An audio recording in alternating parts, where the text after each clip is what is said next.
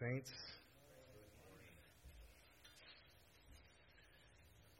I hope you all had a, a, blessed Thanksgiving with your families.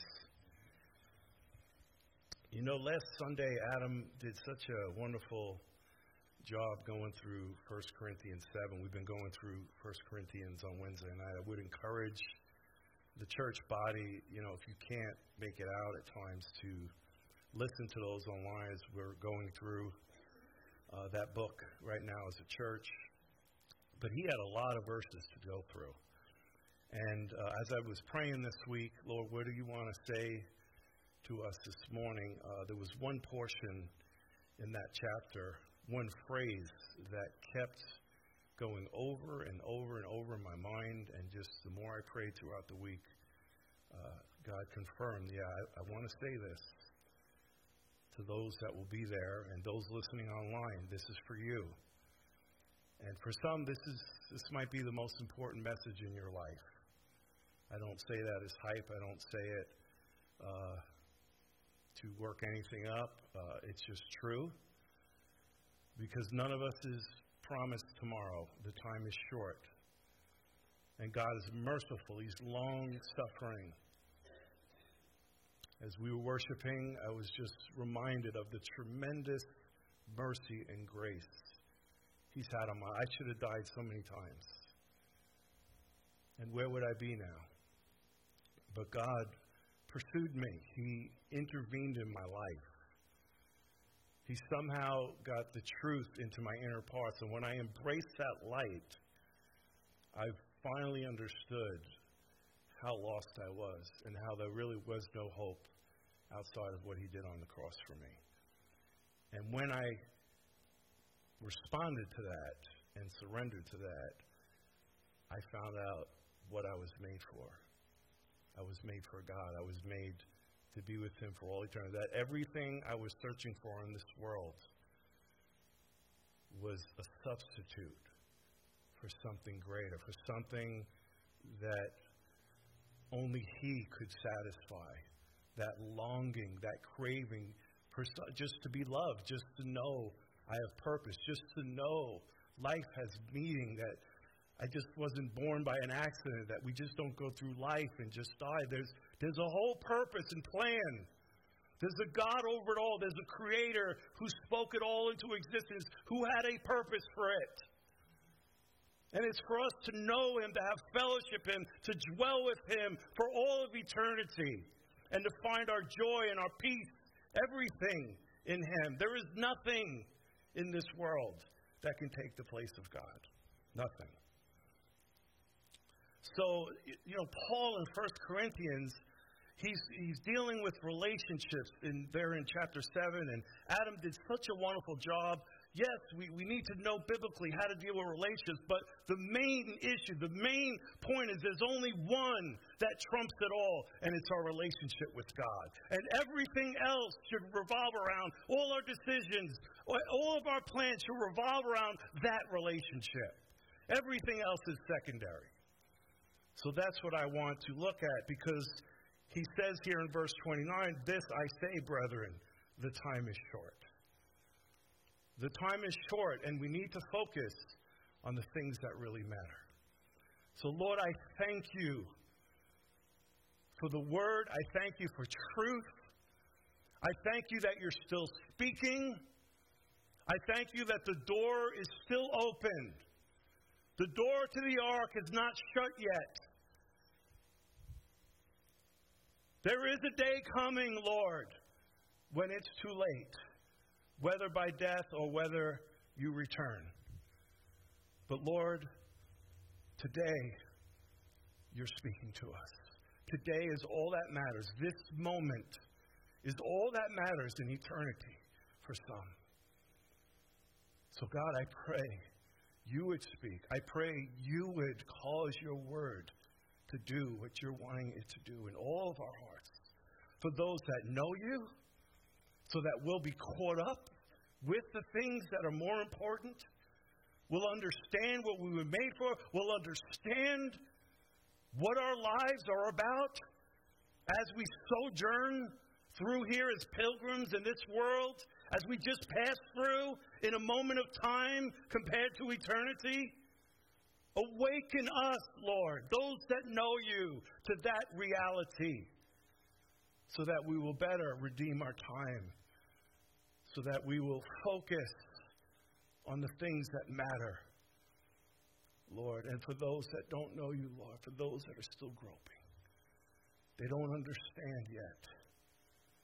I remember what that was like, thinking it was this, thinking it was that. But you were there all the while behind the scenes, wooing and calling and sending people into my life, Lord. And Lord, I thank you for sparing me, and I pray you would spare souls today. I pray you would have mercy. I pray that you would reach into their hearts, Lord, and open up their understanding. I pray your truth and the light of the gospel would pierce their hearts, and that you would grant them repentance, that you would draw them to where their only hope lies, Lord. Not just for this life, Lord, for eternity, for our eternal existence. God, make it real to us. Holy Spirit, convey to us what only you can the deep things of God, the things our natural minds can't understand, Lord. Let us receive what you have for us today. I pray in Jesus' name. Amen. I say this, brethren, 1 Corinthians 7:29. The time is short. The time is short. The idea Paul is getting across here is that the plans, the thoughts of this life should all be formed with that thought in mind. Now, for them, they had reasons to believe the time was short a half a generation later, Jerusalem would be destroyed. The whole Roman Empire would be turned upside down. There would be civil war, chaos all over the world, persecution. And most Christians thought the world would just end because of it. But we can apply this many ways. We can just think of the world, the created world, which has only existed for thousands of years, not millions of years. Although it seems long to us, really in the, the, the, the, picture of eternity or in relation to eternity, even this world from the time it was created to the time it is burned up with fire and all the elements is a speck in eternity. Our life, your life, the Bible describes it in terms of fading away, a, a vapor, a flower that fades. It's here today, it's gone tomorrow. And for those of us that are getting older, that's a little more real to us, right? Three years now goes by like 10 years. The more you get out, I don't get, but it seems to speed up. What about seasons? Ecclesiastes talks to everything there is a season. There's seasons in our life. And they come and they go like changing scenes. Seasons of grief, seasons of joy. Seasons of prospering, seasons of losing.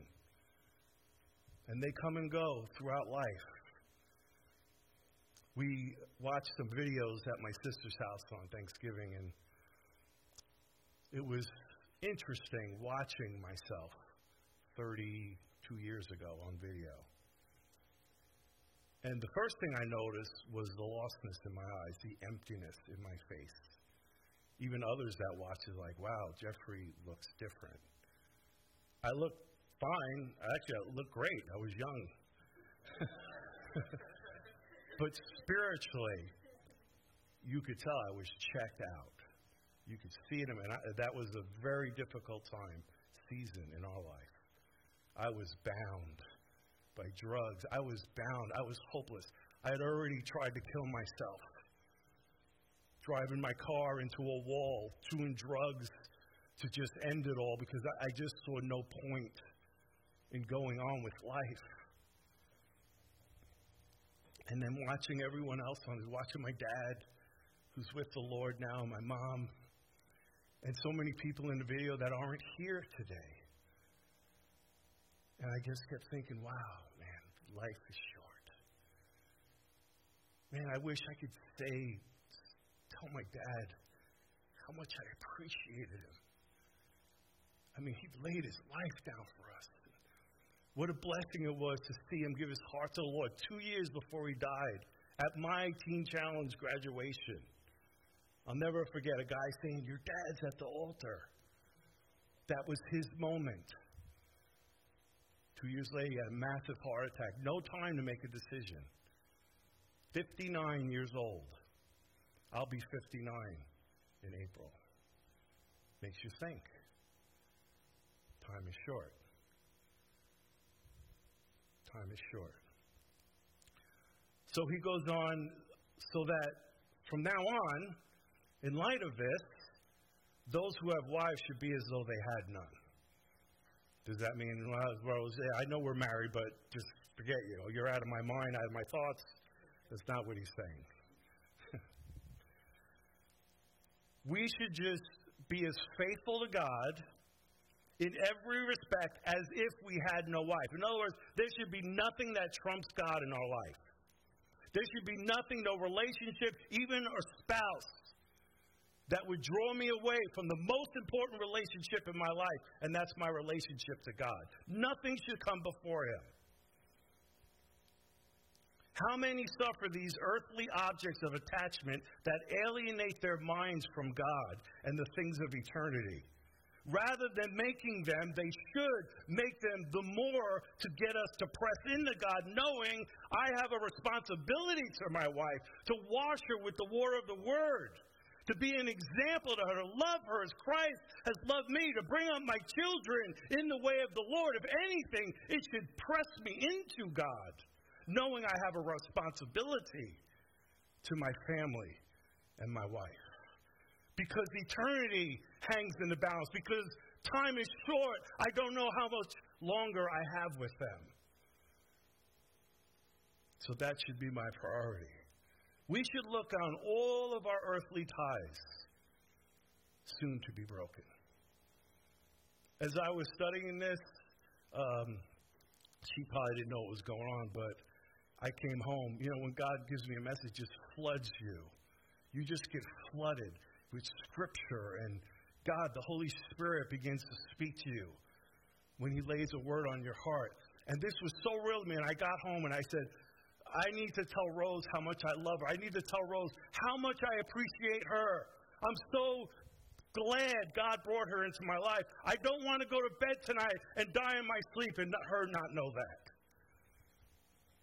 It changes how we think, how we see things, how we treat people because it's temporary. We don't know if they'll be there tomorrow. So there's only one relationship that will matter in the, in the end. That's our relationship with God. How would that change, again, our priorities, our decisions in leading our homes? What would happen if we made our relationship with God, the things of eternity, the kingdom of God, more important than our temporary lives? Again, how would we approach marriage and our kids? I've, I've heard uh, terms like, oh, I want my kid to go to college. I want them to succeed because, you know, if you go to college, you're going to succeed in life. Nothing wrong with that. But the goal is to glorify God. You know, so why do I tell my son to study or my daughter to study so they'll be a success in this world? No, so they do all things for the glory of God, that they do their best to glorify God. So that's why they study, because it'll glorify God. Not because they'll be a success in this world, although it might help with that, but that's not the ultimate goal in life. The ultimate goal in life is to glorify God with everything we do. And that's what we should be teaching our children. He goes on, verse 30 those who weep as though they did not weep. Believers are going to experience grief. Believers are going to experience sorrow. It's part of living in a fallen world. It's part of knowing time is short, knowing when I, I watched the video with my father, I wept. I missed my dad. I still miss him. But it doesn't overtake me. It does I don't walk around controlled by it because I have a living hope. I know the end of the matter. Believers can restrain our grief by the hope of the life to come. It's just part of life. 1 Peter 1 encourages us, us to focus on that living hope when it says, Blessed be the God and Father of our Lord Jesus Christ, who according to his abundant mercy has begotten us again to a living hope. I could not endure one hour without the reality of that. Every moment being real to me. When I read the news, when I see what's happening in the world, when you see all the sorrow, when you experience grief, that is our anchor. I have a hope. I understand this is not it. I understand I'm heading somewhere. I understand that this life is just a shadow of something better for those who know Christ. If you don't know Christ, it's something much worse than you're experiencing here on earth. So much worse that words cannot even describe it. Because there's still some semblance of God in this world. There is no God in hell. It's utter darkness and despair for all eternity. God understands that. That's why He sent His Son. That's why He was willing to die for us. That's why He took our sins. He understands the reality of this short time on earth, but yet the greater reality of eternity and the value of a soul. Your soul meant that much to God that He died to, to spare you an eternity lost without Him. So we're going to weep, but we have a living hope through the resurrection of Jesus Christ from the dead. An inheritance, incorruptible, undefiled, that doesn't fade away. It's not like the things of this world. It's reserved in heaven for you, who are kept by the power of God through faith for salvation, ready to be, re- be revealed in the last time. Hallelujah. Praise the Lord. In this you greatly rejoice. Although, for now, for a little while, if need be, you are grieved by various trials. They're going to come. But even in the trials, even in the grief, you can rejoice. I had a dear friend commit suicide. He was like a brother to me. I found out in the middle of a conference. But I remember that Sunday morning, the Holy Spirit prompted me to dance and praise the Lord in front of the church before I spoke. It was an act of faith. And God met me in that. I didn't understand it, I just knew it was right to praise the Lord in spite of my grief and even not understanding what had happened. But knowing He's still good, He's still merciful, He's still worthy of my praise.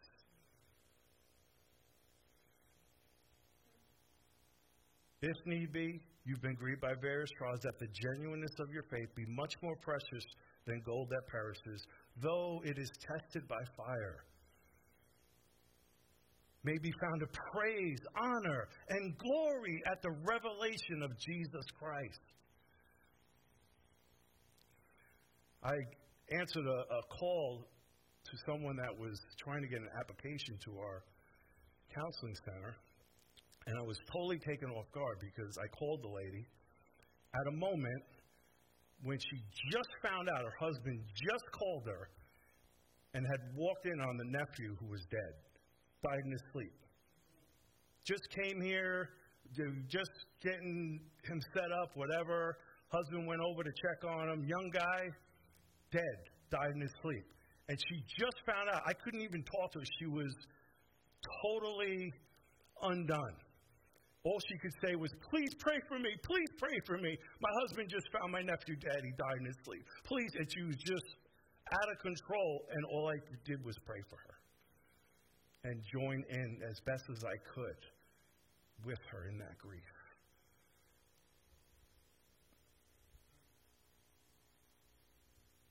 Just went over to see how he was doing. Died in his sleep. Time is short. There's much pain and sorrow in this life. We have to look forward. We have to get our eyes on eternity. Revelations 21:4 promises us God will wipe away every tear from their eyes. There'll be no more death, no sorrow, no crying, no more pain, for the former things have passed away. I groan for that. That's the groaning talked about in Romans 8. All creation is groaning. When, Lord? When?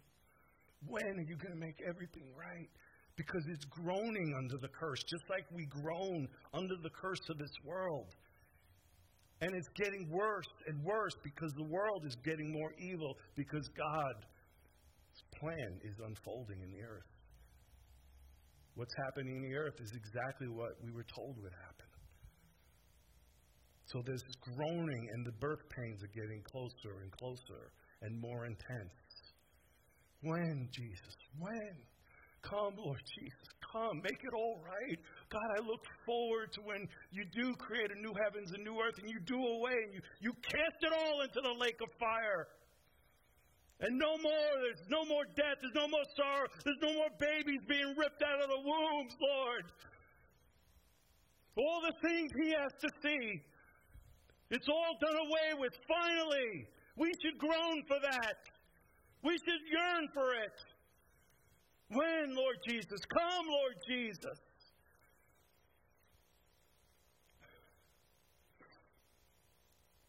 Oh, Lord. Yes, Lord, come. Now, if a believer dies at any age, no matter how painful it is, we have to remember it's just a transition. Painful as it is. We're told in 1 Thessalonians 4:13, I don't want you to be ignorant, brethren, concerning those who have fallen asleep, lest you sorrow as those who have no hope. For if we believe that Jesus died and rose again, even so, God will bring with him those who sleep in Jesus. That's what kept me watching those videos. You know, my mom just passed uh, months ago, and I got to watch the Lord save her soul before she died. I miss her. But I know where she is. She's alive. She's in a new body. She's walking around in heaven with Jesus. Hallelujah. Precious in the sight of the Lord is the death of his saints. He goes on, those who rejoice as though they did not. So are you prospering? Are you enjoying a good time? with your families, you know. I had a great time with my family and my nieces and nephews I haven't seen. So I savor that time because I know it's temporary. So cherish it while you have those times. Rejoice. But as those who don't rejoice, in other words, don't make that the end all. Don't make that what you're actually living for. Although you can rejoice in it and, and be thankful for those times, remember, it's temporary. Because if you put all your hope, all your satisfaction, all your happiness in that, your faith will be shipwrecked when it's taken away because your hope is in the wrong place. That's how you die in faith. You looking at the right thing, like the hearers of faith. They had their eyes on the right thing.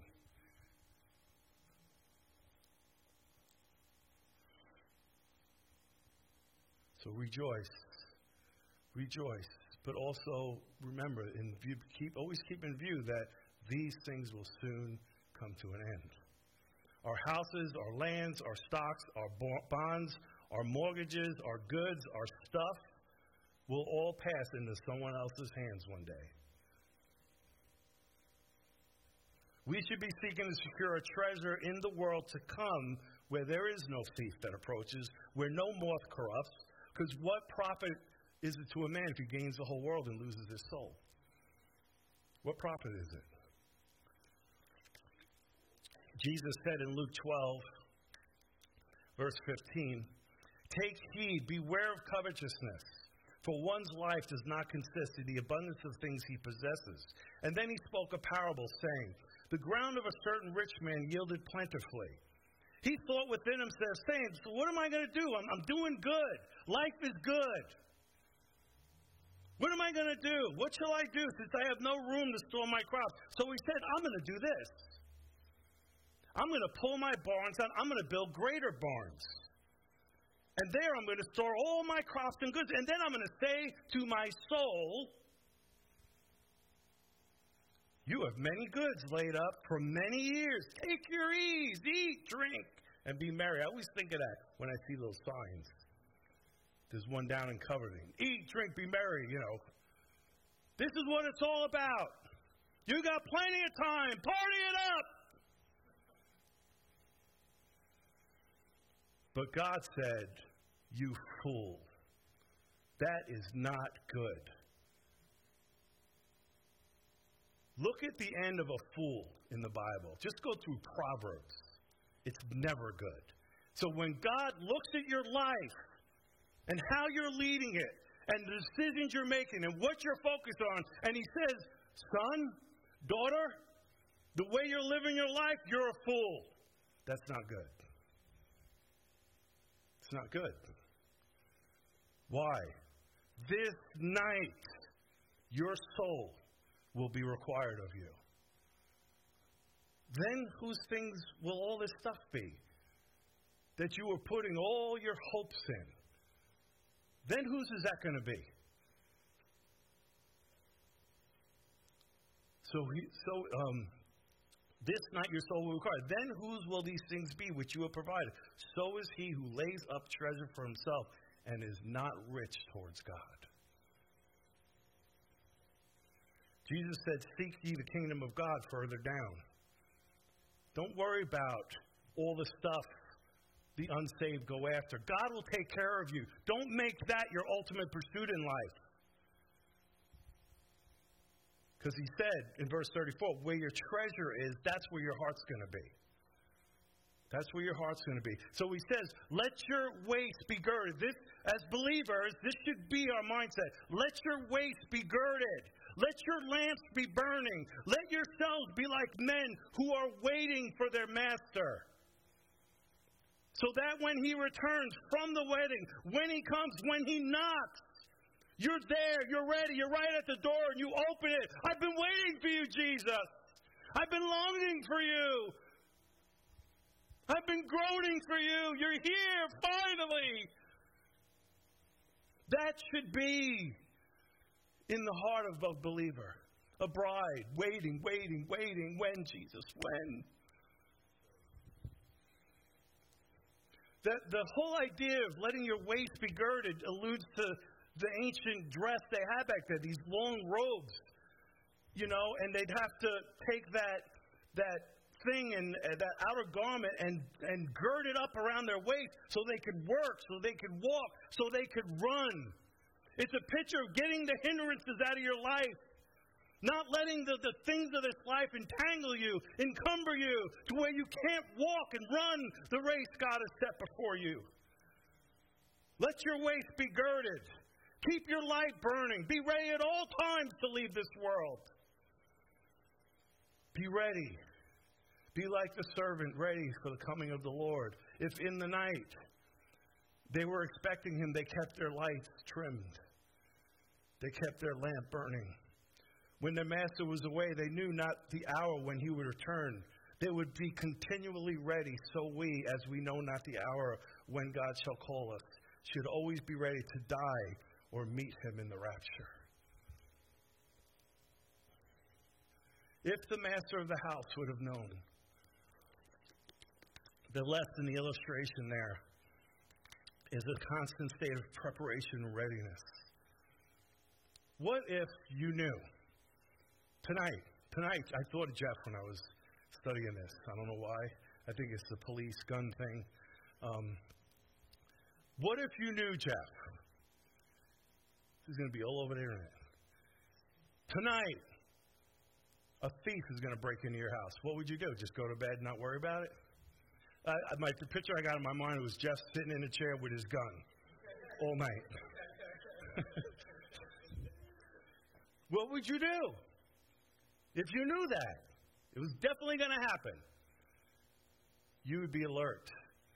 What would you be if you went to bed and paid no mind to it? You'd be a fool.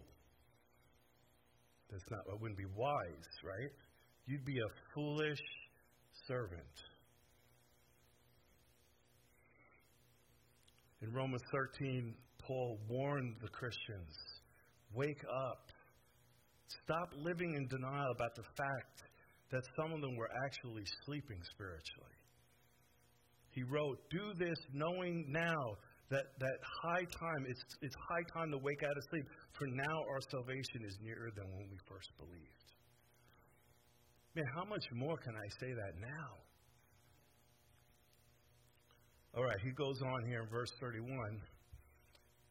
Now, those who use the world, don't misuse it, for the form of this world is passing away. Jesus left us in the world. There's practical things to that. You have families, you got to work, you got to feed your families, you got to um, support the kingdom of God, you got to provide. There's things in this world. I, I use computers. I have all kinds of things I use that this world has that just we need to do for life. So use them, but don't misuse them.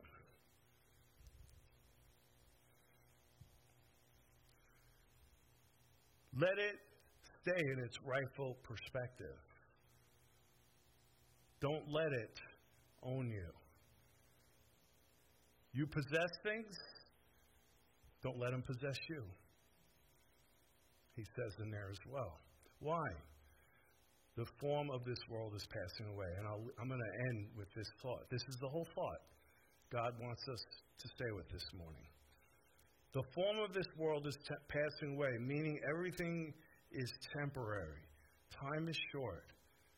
That whole idea, the picture of that is, is like a stage where you have different scenes and different players and actors come in for different scenes. They come in, they exit, and they're changing the scenery of the stage. That's the picture that gives. The world is passing away, it's just changing scenes, moment by moment. And there's actors, and they have their exits, they have their entrances, and it all passes away like a shadow or a dream. Even civilizations We've traveled. We've been to Israel. I've been to Jordan, and you walking over where there was once a civilization. It's all underground now, but there were beautiful buildings. There was whole civilizations that are gone now. The scene has changed. It's forgotten. It's history. We'll be gone. America won't be here forever. Guess what? Maybe not soon. I don't know. You know, there's 20 things right now pending behind the scenes that if one of them happens, it's all over with. Whether it's the economy, whether it's nuclear, whether it's illness, there's 20 things right now in the world that, that are going on right now. And if one of them happens, everything changes in a minute.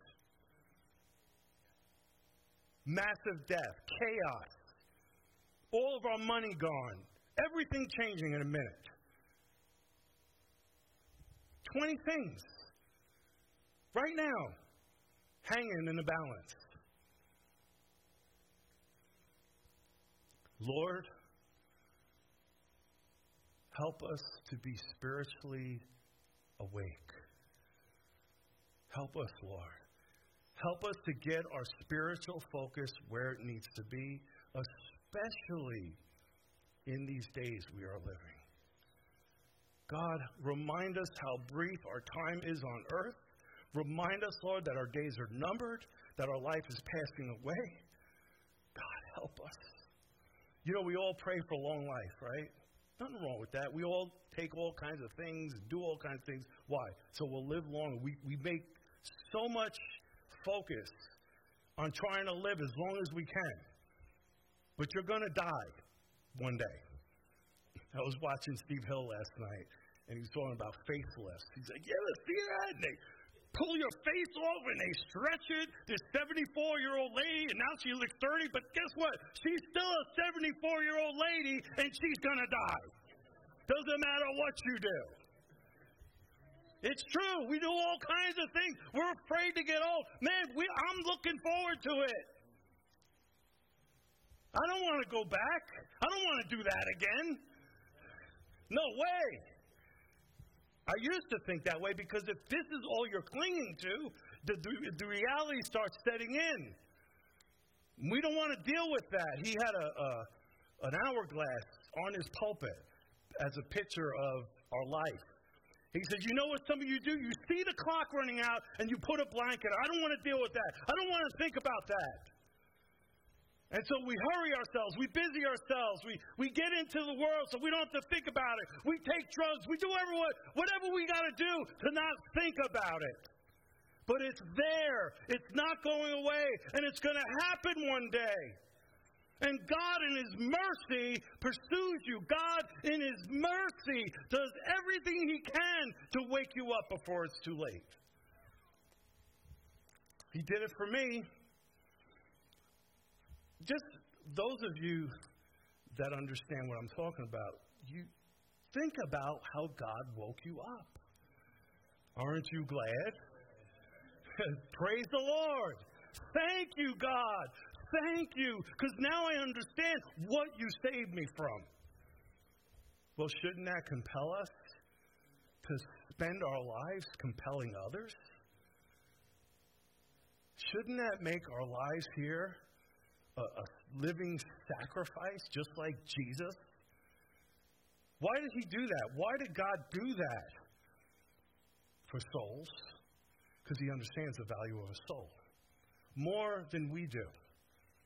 But if we understand, first of all, the value he placed on our soul, we would be willing to lay our life down, to forsake our lives in this world for however much time we have here for the sake of others.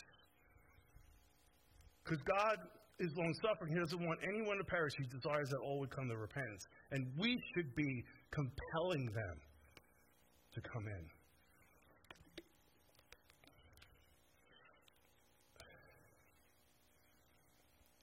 So, what do we do with this?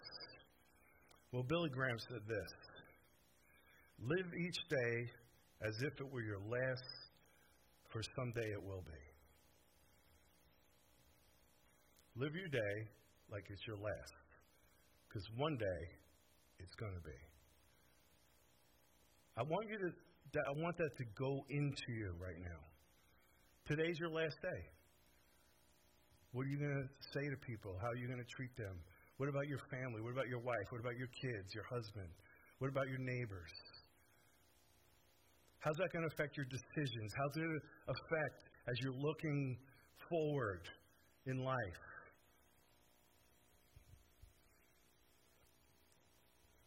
Well, that makes me want to focus on that relationship.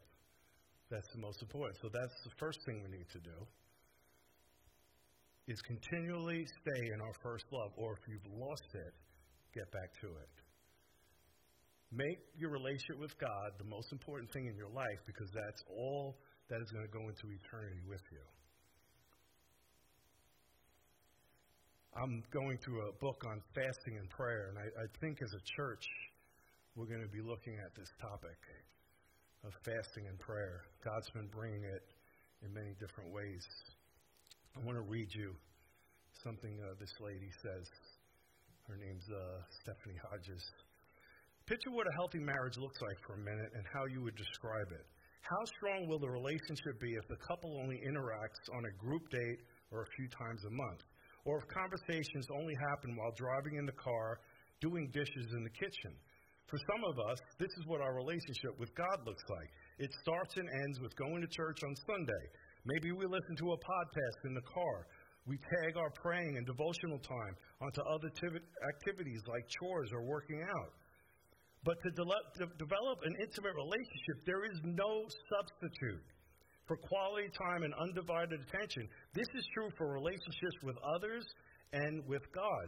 Our relationship with God has to be cultivated. And she used the illustration of our world now, and you know, the devil has been a good, done a good job in getting us busy. Um, when you, she relates back to Jesus' time, even over 100 years ago, for the Industrial Revolution, it was a lot slower. So the picture is picture Jesus with his disciples. When they had to go somewhere, how'd they get there? They walked. They had time. They talked. They asked questions. They spent time together. Everything was so much slower. At night, what'd you do at night? Sleep, yes, of course. but you didn't have TV. You couldn't put the radio on. You couldn't get on the internet. You didn't even, people have books or anything. What'd you do? Maybe you just sat and stared at the stars like David as he was tending the sheep and contemplated the wonder of God and the heavens that declare his glory. And they just took time to take that in. Do, how, how often do we do that? We're too busy. We got to slow down. You got to slow down, people. You got to get at the feet of Jesus. You got to start getting your focus on those things above. You need to set your mind on the things above. We're told that in Scripture. We need to be diligently pursuing God's purpose for our lives. We can't waste any more time. Oh, tomorrow, oh, when this is done.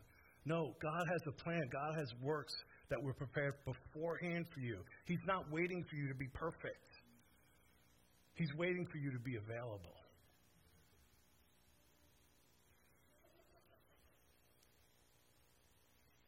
Last but not least, have a concern for souls. And if you're intimate with God, you're going to have His heart. This will come naturally. Jesus said, Go into all the world and preach the gospel to every creature. Uh, creature. Our theme verse, right, for this church is the Spirit of the Lord is upon us. He's anointed us to preach the gospel to the poor. He has sent us to heal the brokenhearted.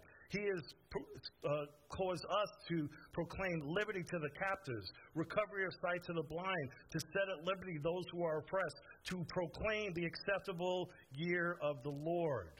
That is our mission while we are here. Don't be so engrossed in the affairs of life that you don't get involved in kingdom service, especially soul winning.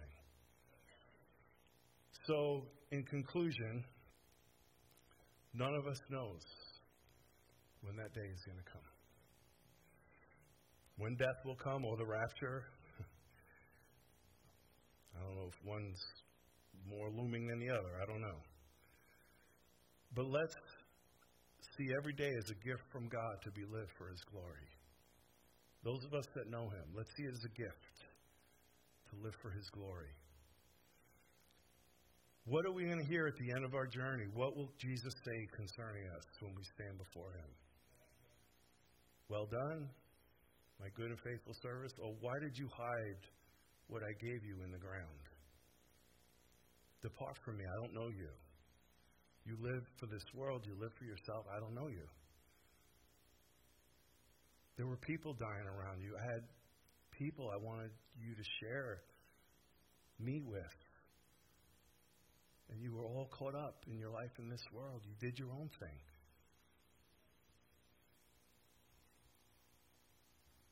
The gospel is what matters.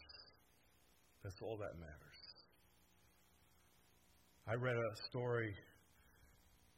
This is, uh, I'm trying to help you guys understand me a little bit. I know sometimes I feel morbid in a way, but it's because I'm constantly in the reality that people are dying and going to hell. It's, it torments me. And when I read the news, there's one story in the news that has just been in my mind all week. Four college students, 20, 21 years old, beautiful kids. They're out one night, they're having a good time, their whole life before them. They go home, they go to bed, and in their sleep, they're murdered. And they wake up in eternity.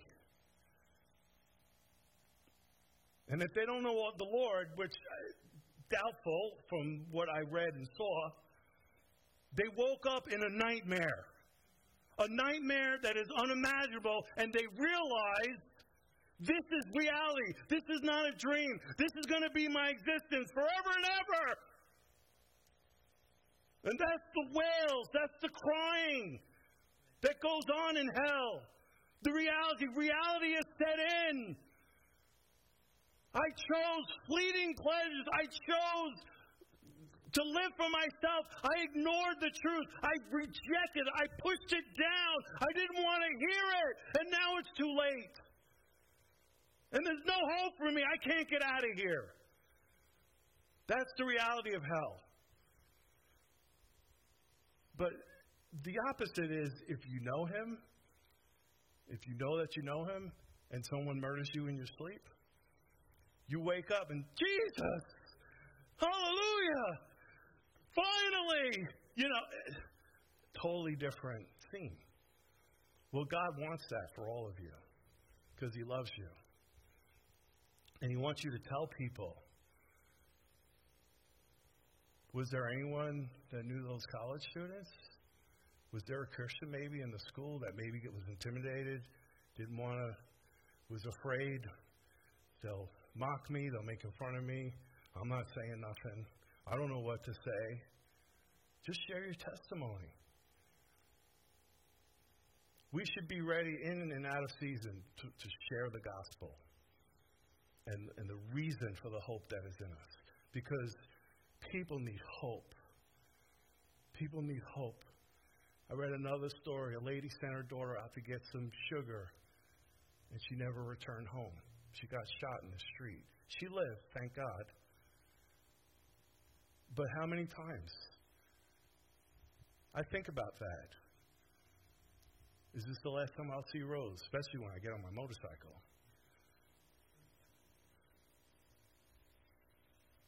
But reality is, we're going to die from something. There's no guarantee for any of us. So, for those of us that know Him, I just want to encourage you this morning. Let God draw you it, more and more into that reality. But you have to spend time with Him. You have to get in the Word of God. You have to let the Word of God transform your mind because the world is constantly bombarding you with this is it. So if you're spending more time feeding yourself with the world, which is saying, this is it, this is it, this is it, go for this, go for that, you're not going to be in the reality of eternity. But if you're spending time with God, you're letting the Word of God transform, change your thinking. You're setting your mind on the things above and, and getting to know God, know His heart and His love for people. That will begin to transform your life and how you see people. And, you know, even though it hurts and I, it causes grief in me and sorrow, the flip side is the joy of seeing people come to Christ. That's why all heaven rejoices, because of that reality. So, Lord, help us that know you to live every moment in the reality of where our true hope lies. Help us, Lord, to live today a life that is obedient and pleasing to you. Lord, help us to seek your kingdom first. Help us to use our vessels for your maximum glory today. Today to share the gospel, to pray for people, to allow our lights to shine through us, to help us to watch and pray, to be ready at any moment to stand before you. I'm going to end today with an altar call.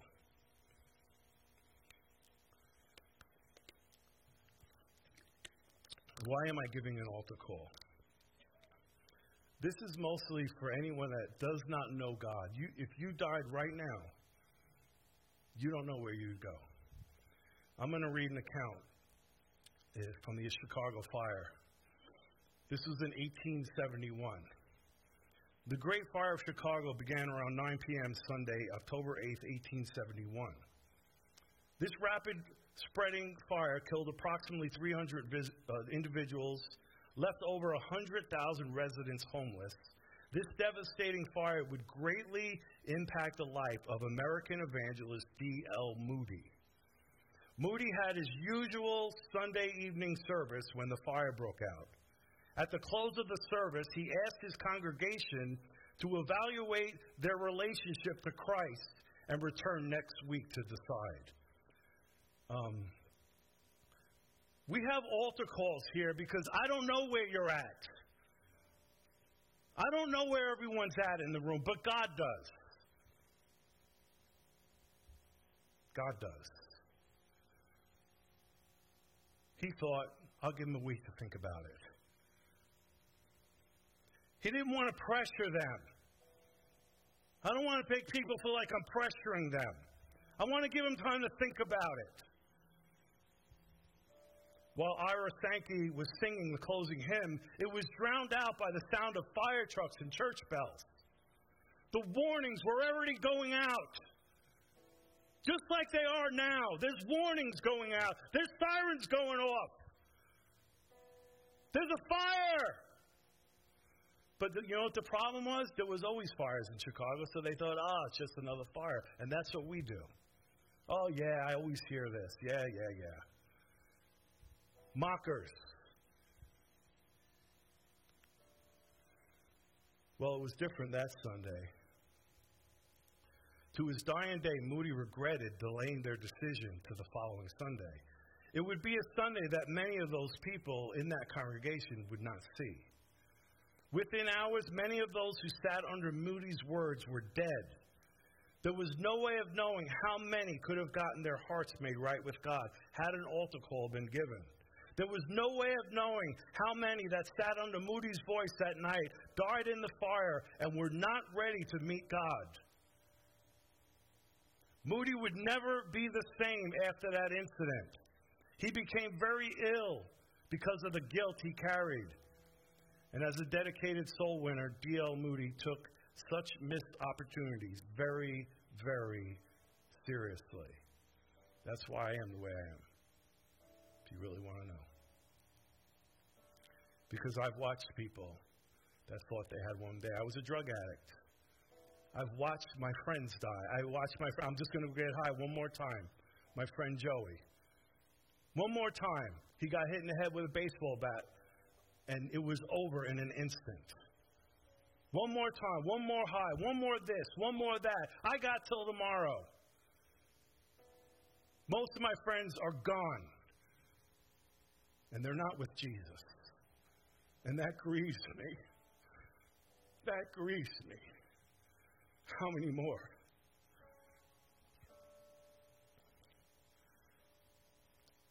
I've never dared, Moody later said, to give an audience a week to think about their salvation.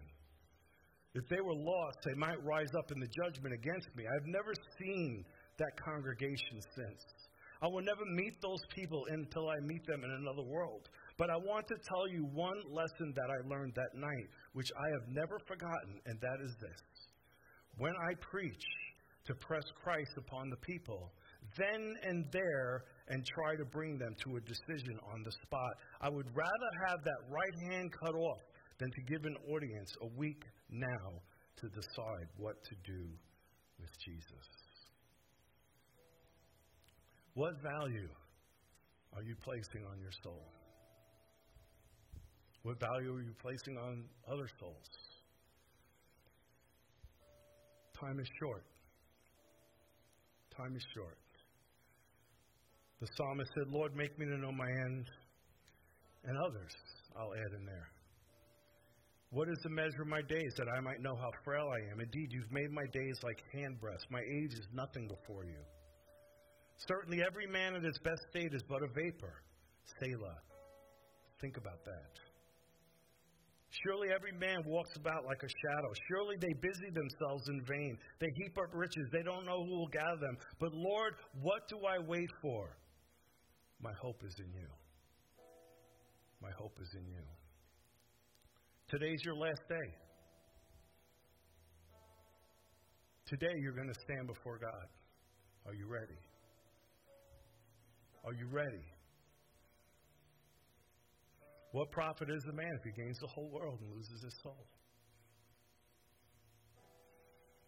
Those who trust in their wealth and boast in the multitude of their riches, none of them can by any means redeem his brother, nor give to God ransom for him, for the redemption of their soul is costly.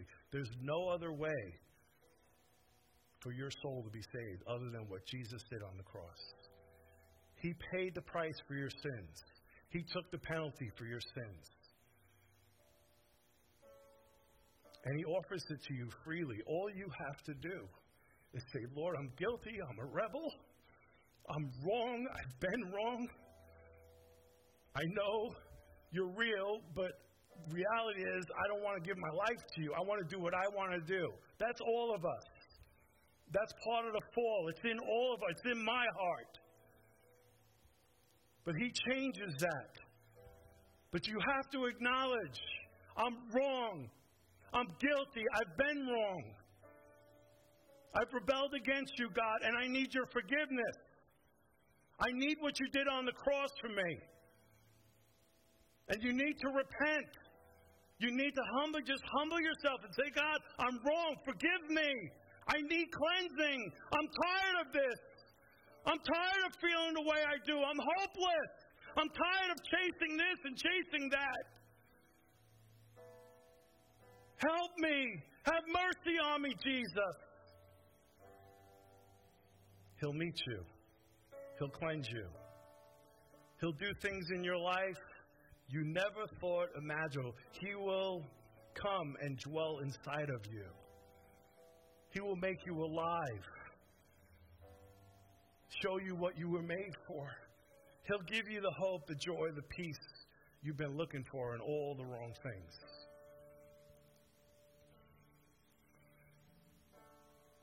Don't hesitate today if God is speaking to you. Come right now to this altar, whether you kneel on the rug, whatever you want to do. If there's something in you, you know it, whatever it is, something's pulling at you. Respond. Just the minute you get out of your chair, God's going to meet you. If there's anyone here, God is calling you. He's been calling you. Listen, when you stand before Him, it isn't going to matter what anybody thinks. And everyone in this room, most of us here, know what it's like to be in that place, don't we? We're all wretches. I could say, like Paul, I was the worst of the worst, but God had mercy on me. So don't let pride, pride will damn your soul to hell. Humble yourself and respond to Christ. Today, today, Lord, I pray right now, is anyone here they don't know you? Don't let them go one more day without turning to you, repenting, and allowing you to come into their life and take control of their life. Lord, draw them now, I pray. Holy Spirit, draw them to you. Now's your time. Now's your time. You don't have tomorrow. You're not guaranteed tomorrow.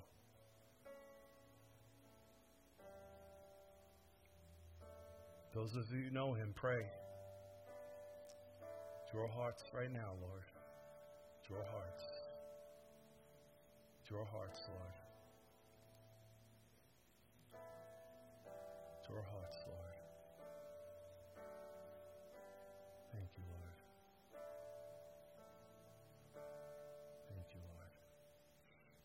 There's anyone online, you're listening, just get on your knees.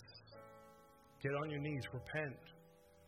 Just repent. Say, God, I need you. God, have mercy on me.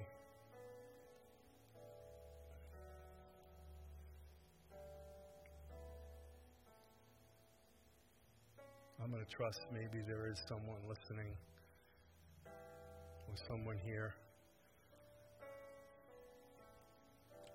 Lord, I just pray right now you would not leave those alone that don't know you. Any of you online, anybody listening, just repent. Just you just tell God, Lord, I'm wrong. Lord, I, I'm a sinner.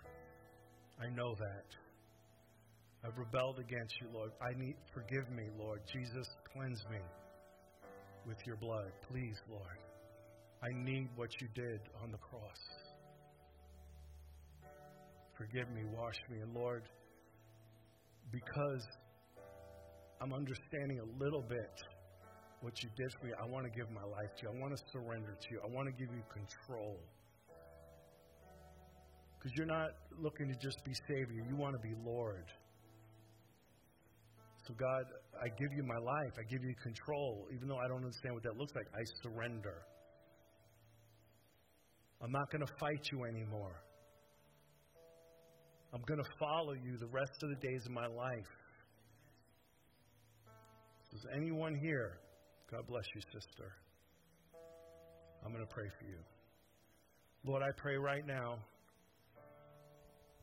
that you would cleanse them. I pray they would know the cleansing power of your blood. They would know the freedom, the liberty of having our sins washed away, the weight of them lifted off of us. Lord, I pray right now you would do that. Do that for my sister, Lord.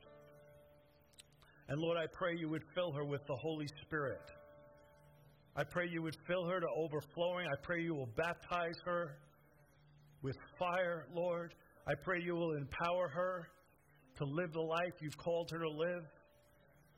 Lord, I pray, Lord, as she confesses you before men, you would confess her right now before the Father. Lord, we thank you and all those online, Lord. And I pray, Jesus, that your will, your plan would be done, that you will finish the work you have started, Lord. We thank you, God. We rejoice with these ones, Lord. We rejoice, Lord. We rejoice with all heaven, God. And Lord, we pray that you would use us, Lord, those of us that know you, Lord.